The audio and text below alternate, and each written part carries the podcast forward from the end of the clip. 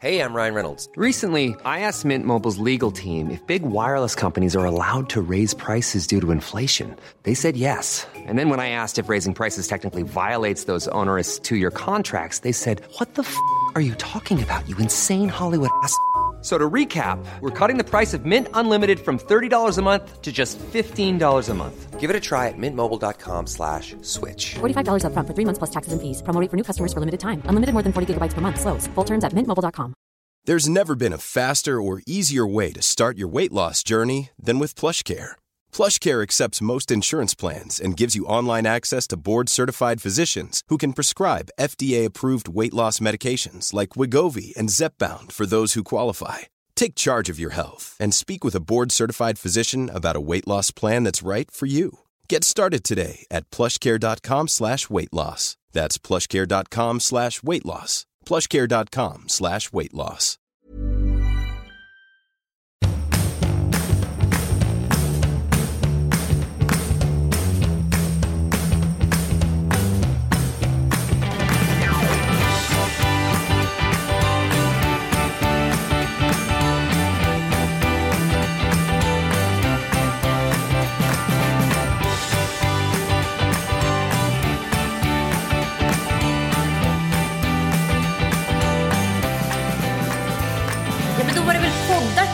Söderlund?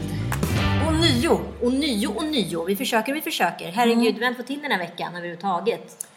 Du har varit på inspelning och jag har varit ute och rest. Mm, men jag tycker också att det är så fascinerande för du brukar ju alltid i alla fall svara även om du typ ligger och har sex. Okej.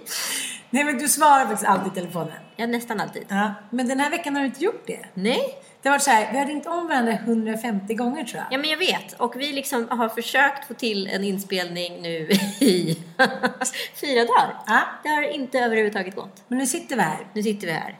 Så nu är det väl dags att eh, göra våran berömda pudel igen. Mm.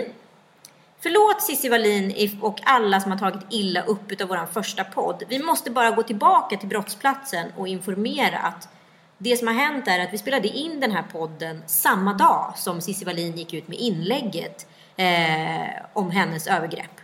Eh, vi stod i valet och kvalet om vi skulle ta den här diskussionen eller inte, men vi kände att vi var tvungna att beröra den. Och det vi hela tiden menade, även om det uttrycktes väldigt illa om man tar saker ur sitt sammanhang, det kan jag absolut hålla med om, det är att det gjorde henne till ett perfekt offer. Alltså det är predator-beteendet liksom.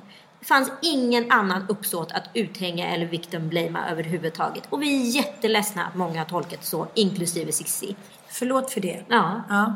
Och du har ju kontaktat henne och jag har också försökt kontakta henne. Ja, vi har pratat och eh, det som hände eh, personligen för mig och det som jag även tror drabbade dig var, om du ska se det här lite ur ett historiskt perspektiv som jag gärna vill göra, som jag jobbar med ett historiskt kvinnoprogram just nu, det är att man kan faktiskt säga, även om det låter lite så här högtravande och sakralt, att, att man kan nästan säga 10 000 år av liksom sexuellt ofredande, övergrepp, ehm, förnedrande kommentarer. Tystnadskultur som Ja. alltid varit så otroligt väl införstådd. Vi är vana och att vara artiga och inte agera och inte säga någonting för då är man till besvär. Och framförallt är vi vana att inte bli trodda.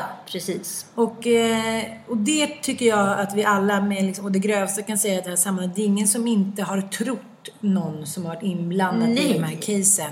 Eh, det som drabbade mig var att man har själv blivit utsatt för många eh, liknande situationer som Ja. bland annat eh, skådespelarkvinnor går ut med idag. En fet jävla häftig kampanj.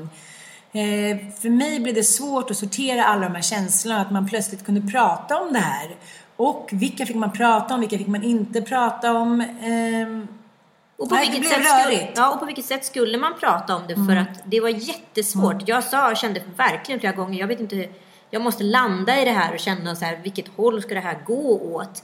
Är det liksom en hänga ut-kultur vi är ute efter? Eller är det liksom eh, ett så här kollektivt nej vi är ute efter? Och på vilket sätt ska det kollektiva nejet uttryckas? Det fanns väldigt mycket tankar att formulera sina känslor runt om. När vi gjorde den här podden för fyra veckor sedan, då var liksom metoo i sin linda. Den hade precis dragit igång och vi visste liksom inte riktigt hur man kunde kommunicera runt det. Och nu i retrospektiv, att titta tillbaka på vad vi sa, så låter det illa. Och vi har redigerat om podden och vi hoppas verkligen att alla eh, förstår att vi är lika involverade och engagerade i den här frågan som ni är och inte är ute efter någon victim blame. Nej, precis. Och så... vi kan väl eh, prata lite om vad Skådiskvinnorna har gjort? Mm, absolut. Eh, det börjar med att eh, några av Skådiskvinnorna kontaktade varandra och pratade om vad de hade råkat ut för. Och sen eh, kom fler och fler in i den här tråden och idag var det 456 skådespelare som gick ut med den här feta manifestationen. Ja, helt otroligt. Ja. Vilken folkrörelse. Och Alice Bah är förbannad och Eva Hamilton är ännu mer förbannad. Och... Ja men det är ju jättelätt att sitta och vara förbannad i en ledarskapssituation och säga så här, oj oj oj, hur, herregud hur har det här hänt? Och jag tycker de har gjort någonting som linnarna av metoo kanske inte gjorde. De har, hade unisont bestämt sig för att skriva någon form av testamente runt det här berätta sina historier, ha en person som renskrev alltihopa, samlade all, vad man kallar för, bevisning för att sen så publicera det här med väl valda medier. Ingen av skådiskvinnorna kommer själva gå ut och hänga ut någon.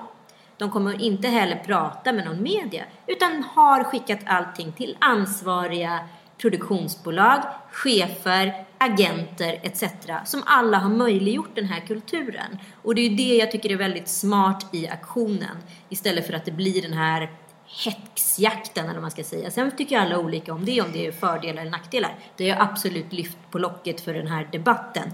Inget ont om det. Men det finns också risker med den här kulturen.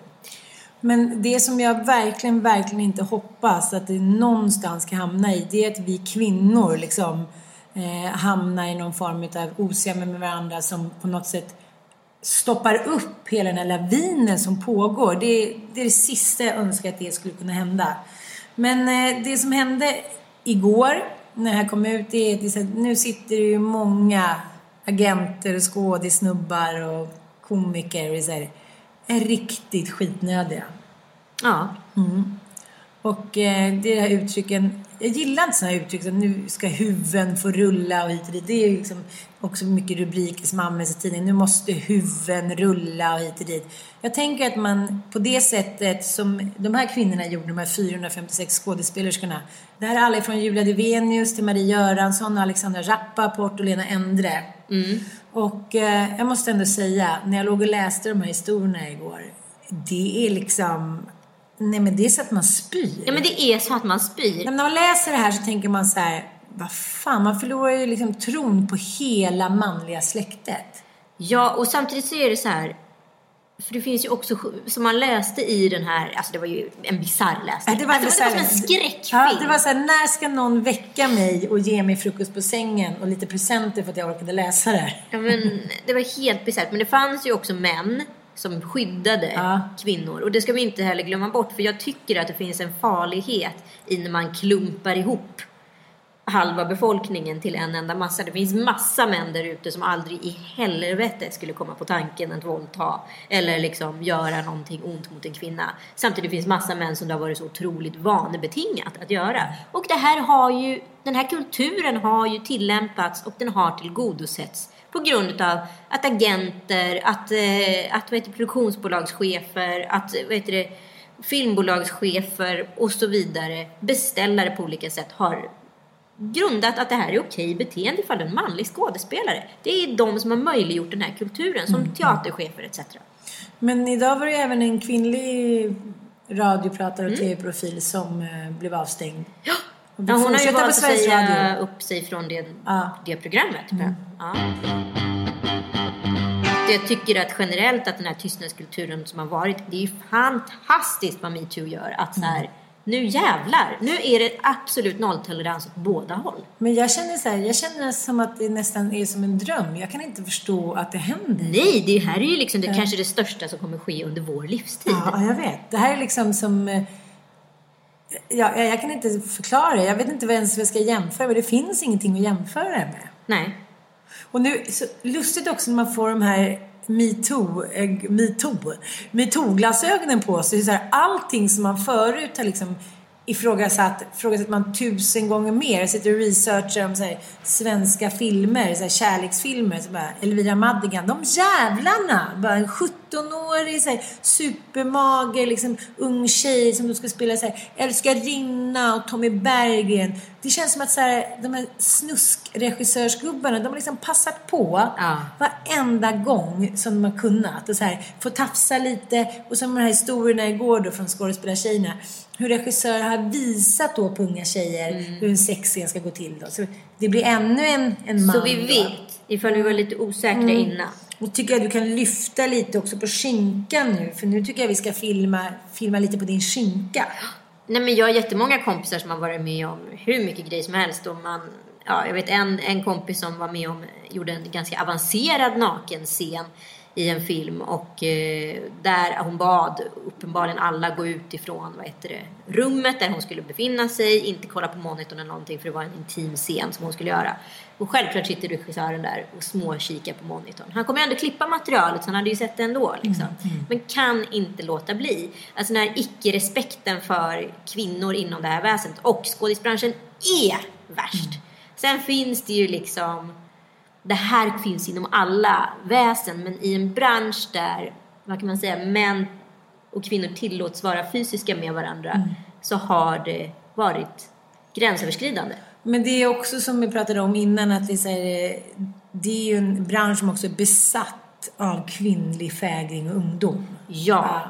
Och man kan ju till och med gå så långt som man ska bara ifrågasätta nakenscener. Alltså, man ska inte dra på för stort nu så att det blir extremt åt andra hållet heller. Men ibland känns ju inte nakenscener helt motiverat för att göra handlingen bra. Nej, men å andra sidan så är det det också ibland. Absolut, men man måste nog nästan sätta på sig metoo-glasögonen och kanske så här, behövs det?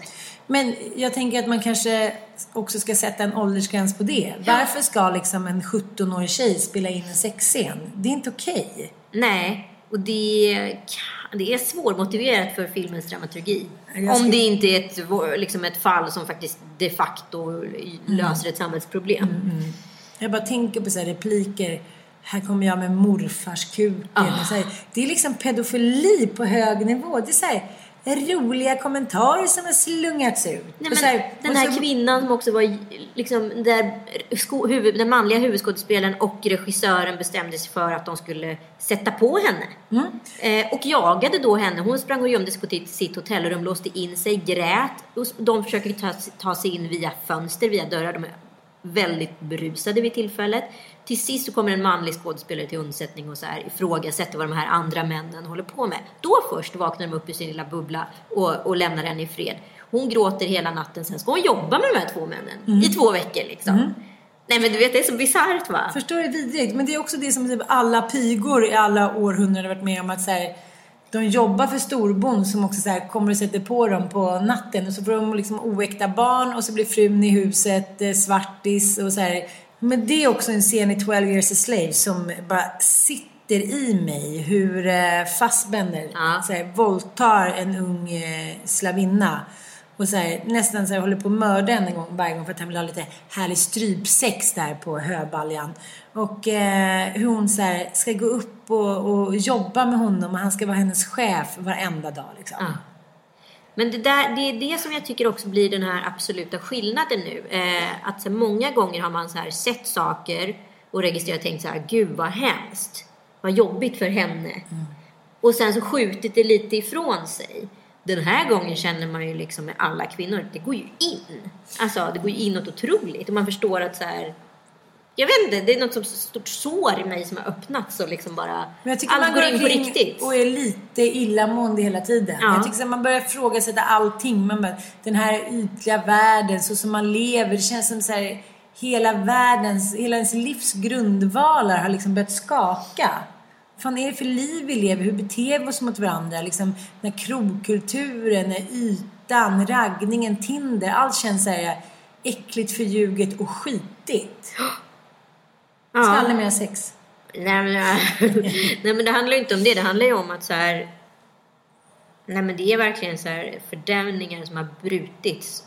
Ja, men det är lite så här, vet du hur jag känner det? Nej. Det är lite så här som att man har varit tillsammans med en man i 30 år och sen kommer han hem och säger så här, hemskt ledsen, så här, jag vill skilja mig, jag har haft någon annan i 25 år. Mm. Lite så här, jag ser tillbaka på liksom, tonårstiden, första killen, hit och dit. Hur det alltid har varit liksom, männen som har valt den. Och männen som har valt när man ska ha sex första gången, hur man ska ha sex. Jag menar inte att det är så längre. Nej men hela grejen med att ta en fejka en Ja. orgasm, det handlar ju om att så här, tillfredsställa männen så att Mm. de ska känna att de kan vara trygga och potenta. Eh, fast egentligen har du själv inte njutit, det är ingen som tjänar på det. Nej, men det handlar ju mycket om... Förljugenheten, tystnadskulturen, igen. Så fort vi kvinnor har börjat få lite göttigt i historien, som till exempel med sexualiteten, då har det ju kommit någon jävel som till exempel liksom Darwin som bara Ojsan svejsan, nu kom jag på att det blir mycket bättre om ni ligger ner på rygg. Så för mannen är ju liksom sädessprutor, så då ligger ni ner lite stilla. Eller Freud som bara, nej, det är ingen liksom, eh, riktigt bra sexualitet för er för att eh, era klitoris är ju liksom outvecklade penisar och om inte ni får en riktig vaginalorgasm då är inte ni riktiga kvinnor. Bla, bla, bla, bla.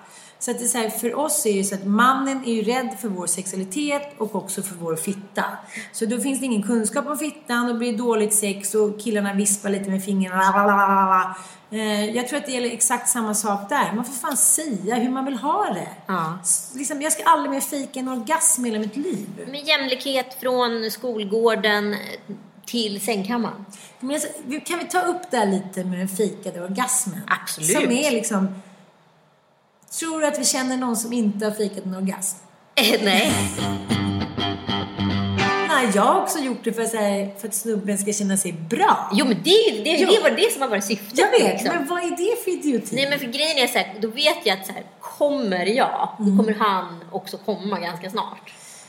Jo, men det finns ju den där klassiska scenen i När Harry träffar Sally. När Meg Ryan eh, låtsas få en orgasm. Ja. Och jag säger så här. Skulle jag få en sån orgasm när hon bara så ligger och skriker i 22 minuter, då skulle jag vara överlycklig. Ja. Mm. Men det jag menar är att så här, jag tänker ändå som kvinna att alla män i hela världen vet när man fejkar. Nej, nej, nej. Det är någonting med kroppen, det är någonting med liksom den äkta... Ja, men om man är packad kanske inte, men... Nej, vet inte fan. Jag tror att många män här, de vill gå på grejer för att det är bekvämt för dem också. Det vet Men- man väl själv när man har kommit. Gud vad skönt. Kan bara ligga lite och så här... Men för grejen är ju när en orgasm verkligen driver igång, då är det ju muskulatur på insidan av kroppen Ja, som, så här, som så här pulserar. Ja. Liksom. Men om du inte pulserar, eh, då har du ju inte fått en orgasm. Mm. Och det är ju det som avgör en fejkorgasm och en riktig orgasm. Och om, har, du all, har du haft en tjej och det aldrig har pulserat, då har du faktiskt, förlåt mig, inte gett en riktig orgasm. Nej. nej. Tips till coachen. Tips till coachen. Så då kan man fråga hur hon vill ha det kanske. Det kan vara en liten fråga som man kan slunga ur sig lite sådär. Är det bra? Ja, Känns känns, det det här bra? fint? Eller ska jag bara fortsätta vispa lite med fingrarna? Men när ska man då börja, om vi nu så spekulerar, det finns liksom inget hugget i sten här. När ska man då, hur börjar den här förändringen? Nu har vi ju små barn, både du och jag. Kan, hur jobbar vi med dem liksom? Ja, men jag tänker att vi måste så här vända kvinnans fittiga historia. För det har ju varit en fittig historia, bokstavligen. Eh, jag tänkte på det där senast idag. Att det man, jag tror det man måste göra är också dels vara bra förebilder. Det som Musse sa då när den här kampanjen började, att han blev så chockad när hans förra tjej sa ifrån sig sluta hålla på och tafsa, håll inte på att ta mig på brösten när jag går förbi som att jag vore din ägodel. Det tror jag också, man måste dels vara en jävligt bra relationsförebild. Ja jag tänker bara hur mycket barnen snappar upp. Som igår då bråkade jag och Mattias lite innan jag skulle iväg. Du vet, så här, men då får du ta, men du- ta det, du, du vet, vanligt vardagstjafs. Och då eh, hade han sagt till Mattias när jag gick, mamma var inte snäll mot dig nu. Mamma var dum mot dig. Och jag, jag bara, va? Det var jag väl inte? Nej, men då tyckte han så här, jag och pappa bråkade och sen gick jag bara. Ja. Ja, det, så det var inte schysst av mig. Nej. Och det var inte, men jag skulle till jobbet, bla bla bla. Så genom att visa någon form av liksom, den attraktionskraften och sexualiteten som ändå är i vardagen. Ja. Att den är respektfull och på lika villkor. Det är väl också någonting som man inte tänker på att man gör. Nej men så är det ju och jag vet så här, när jag och Joel var på ICA någon gång och barnen var med och jag och Joel hade haft någon så här supertöntig diskussion om någonting och var liksom lite sura på varandra. Och då märker Penny det på två sekunder. Hon bara, varför, varför är det så konstig stämning här? Man bara, man tror att man liksom skyddar barnen Mm. De har inte märkt De har inte märkt någonting. Men du säger någonting till varandra så har de inte märkt någonting. Jo, Mm. de märker direkt. Men jag tänker att jag kanske måste skriva en barnbok som handlar om det här. Ska man prata med barnen redan på förskolan? Från fem års ålder. Ja, och så här, är det en monumental skillnad ifall Tom Allan tar Penny på snippan jämfört med om Penny tar Tom Allan på snoppen? Eller hur ska man agera runt det? Men om man ska börja från ruta ett, från noll, då är det ju ingen skillnad. Nej. Nej. Och jag tror att det är så man måste tänka. Till skillnad mot den här krönikören i Svenska Dagbladet som är såhär, ja men han är kille och det kommer bli svårt för honom hit och dit. Nej, nej, nej. Bort med alla fördomar och liksom eh, idéer om tjejens och killens sexualitet. Nu så här, nu är vi på år noll. Det ska bli jämlikhet. Då måste alla behandlas på samma sätt. Ja, och sen får du väl liksom the smart people, antar jag, som har stenkoll på det här och kan forskningen och allting bakomliggande. Ta reda på exakt hur detta ska genomföras och gå till. Hypotetiskt. Sen får det, bli, får det bli en trial and error. Men det är ju bättre att det är trial and error från ruta 1 eller från 0 än från liksom ruta 35. Men det har också varit så enkelt för mannen. Han har liksom fått ligga lite när han har behagat. Eh, det ska ju pratas om så jävla mycket om den här p-pillerrevolutionen. Och då kom p-pillret och då kunde vi äntligen så här ligga runt och hit och Ja, dit. men som har genererat med för höga östrogennivåer Ja, så att vi alla fått livmodercancer. Ja. Ja. Så att så här, vi har ju aldrig i historien tillåtits att njuta utan att riskera någonting. Och I'm sorry to say, men vilka ligger bakom det här då? Jo, kristendomen i grunden. Allting har ju värderat utifrån ett kristet mönster. Att mannen är liksom beskyddaren, eh, familjefadern, påsättaren, han som har lust, lusten och måste sprida sin vildhavre, sin säd, den ska ut, den ska ut liksom. Och på vilket sätt det görs, det spelar egentligen inte så stor roll. Sen på 1800-talet så fick någon prästjävel nog och slängde upp liksom tio budord på en kyrkport. Där det handlade, var första liksom, aktionen mot någon typ av jämställdhet. Att så här, det skulle finnas respekt mot både mannen och kvinnan i relation och så vidare. Det Luther du pratar? Ja. ja. Eh, och sen så on and on. Men fortfarande så har allting handlat om att så här, kvinnan ska så här, akta sig för, för att bli gravid. Kvinnan ja, ska akta sig för att bli våldtagen. Tystnadskulturen, shame on you och så vidare. Liksom. Eh, och det har alltid varit liksom gagnat mannen på ett eller annat sätt. Så det är klart att det har varit jobbigt. Samtidigt ska jag se liksom en generation killar som blir tafsade på där tjejer tar sig friheten. Precis som män har tagit sig friheten med kvinnor som också så tystas för att det förutsätts att det är helt okej. Och det är ju inte heller okej. Vi måste ju hitta liksom vad är okej och inte. Hur kan vi agera? Det handlar ju om respekt. Och hur ska den respekten se ut och formuleras? Mm. Och då tänker jag också att man måste ta tillbaka sin egen fitta. Förstår du vad jag menar? Jag, jag, liksom, jag tänker sen när man gick på gymnasiet och så kompisar och säger Gud, jag har så stora blygläppar, jag är så och så, det ska raka på ett vitt sätt. Och det är hela tiden så här, mannen som ska tycka till om allting på oss. Om man så här, tänker att det här är jag, om man lär liksom både flickor och pojkar så här, det här är mitt, det här är jag, det här är mina privata delar som jag bestämmer över. Om det är liksom grundkänslan i ett barns kropp, då tror jag man har vunnit jävligt mycket. Absolut. Om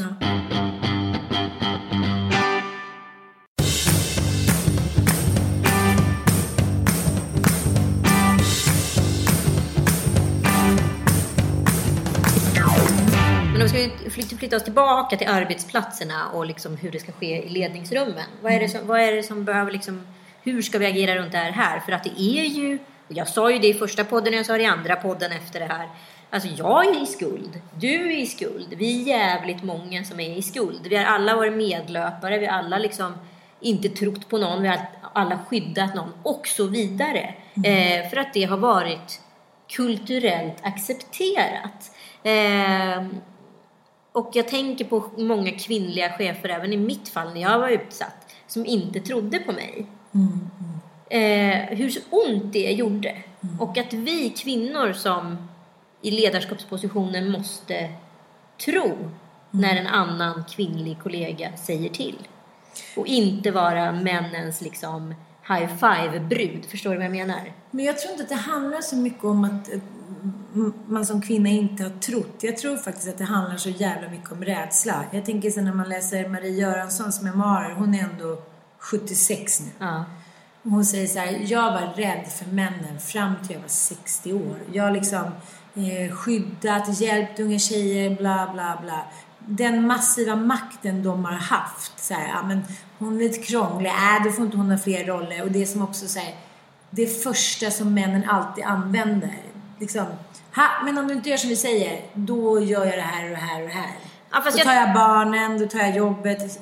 Mm, ja, jag håller med dig och nu är Marie på en extrem arbetsplats, Dramaten och så vidare. Men det finns också som jag upplevde som var på ett storbolag, liksom, eh, mediehus. Där fanns det ju liksom en kultur där tjejer först fick acceptans när man kom in i den kvinnliga grupp, i den manliga gruppen.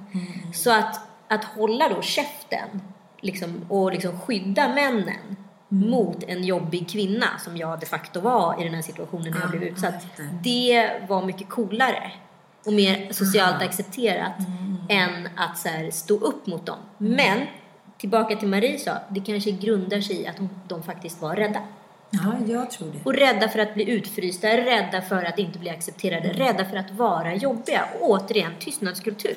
Ja, men, men det är just det här att vi, vi alla är så jävla rädda för att inte få vara med i gruppen, att inte få vara inom familjen. Det har alltid varit det. Liksom så här, är man utstött från den sociala samhörigheten, då är man ju ingen. Nej.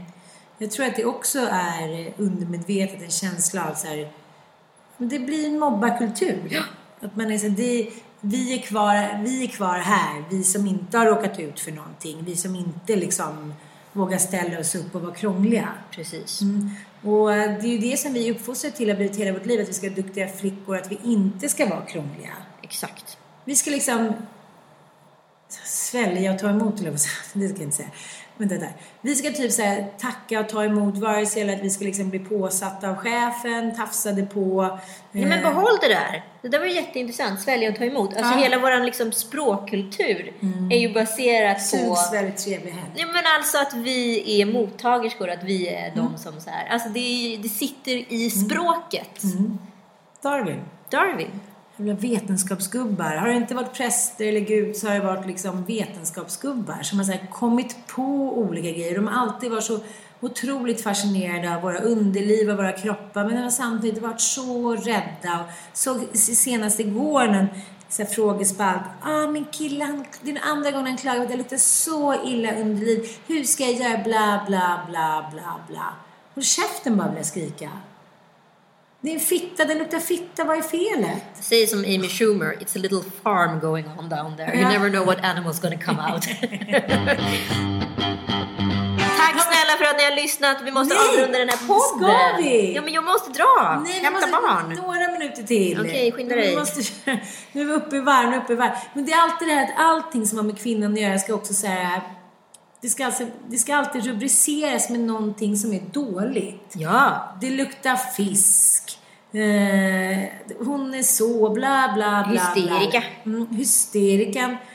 Det är bara för att vi aldrig liksom, vi tillåts aldrig blomstra i vår fulla potential och det är kanske det vi gör nu i och med allt som sker nu. Ja, nej men det ska bli intressant att se som sagt vad som händer. Jag är liksom idel öra utav vad framtiden har i sitt sköte just nu. Eh, jag tycker... Ja, titta, sköte kom in på ett positivt sätt. Eh, nej, men jag tycker verkligen- Kunna ni snippa? Ja, nej, men jag tycker att eh, det är historiskt på alla sätt och vis. Mycket mer historiskt än, än eh, afroamerikanska presidenter eller vad det nu må vara, kvinnliga chefer och så vidare. Men jag tycker det här är liksom på riktigt, wow. Att vi har fått vara med om det här under vår livstid. Förstår Trots att det hur var stort lite turbulent för både För vår egen del ja. ja. Jag tycker att det känns eh, jätte, jättetråkigt faktiskt. Och jag är jätte, jätteledsen att eh, folk har blivit ledsna. Jag med. Och jag, jag har lärt mig någonting av den här eh, grejen, precis som alla har tror jag. Jag tror också det. Och jag, jag, jag har också lärt mig så här, tänk först och babbla sen. Och det tror jag också har att göra med att man är så inrapad med att liksom, man på något sätt ska följa männen. Att det här, ja, ja, men det var för att det, hen var så och så. Ja, ja. Det är liksom, jag menar, rakt ner, nedstigande från så här, alla män som har avfärdat den som, så här, som en hysterika. Eh, så att, eh, ja, man lär sig någonting. Och nu ska du tydligen gå på Thomas Ledin. Nej, nu ska jag hämta mina barn som vars Ja. förskola typ stänger typ nu. Ja. Ja. Kul, kul, kul. Ja.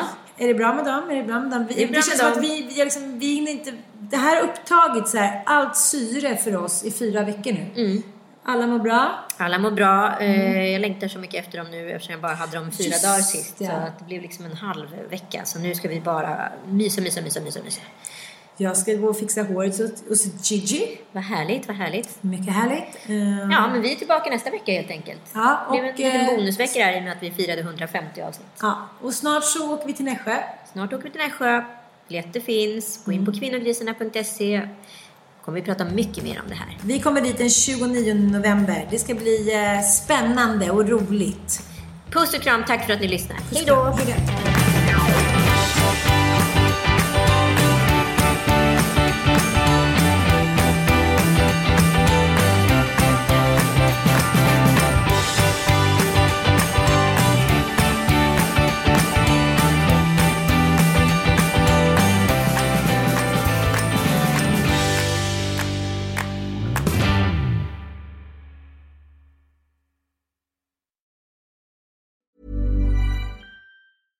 Even when we're on a budget, we still deserve nice things.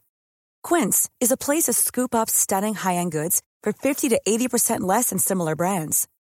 They have buttery soft cashmere sweaters starting at $50, luxurious Italian leather bags, and so much more. Plus, Quince only works with factories that use safe, ethical, and responsible manufacturing. Get the high-end goods you'll love without the high price tag with Quince. Go to quince.com slash style for free shipping and 365-day returns.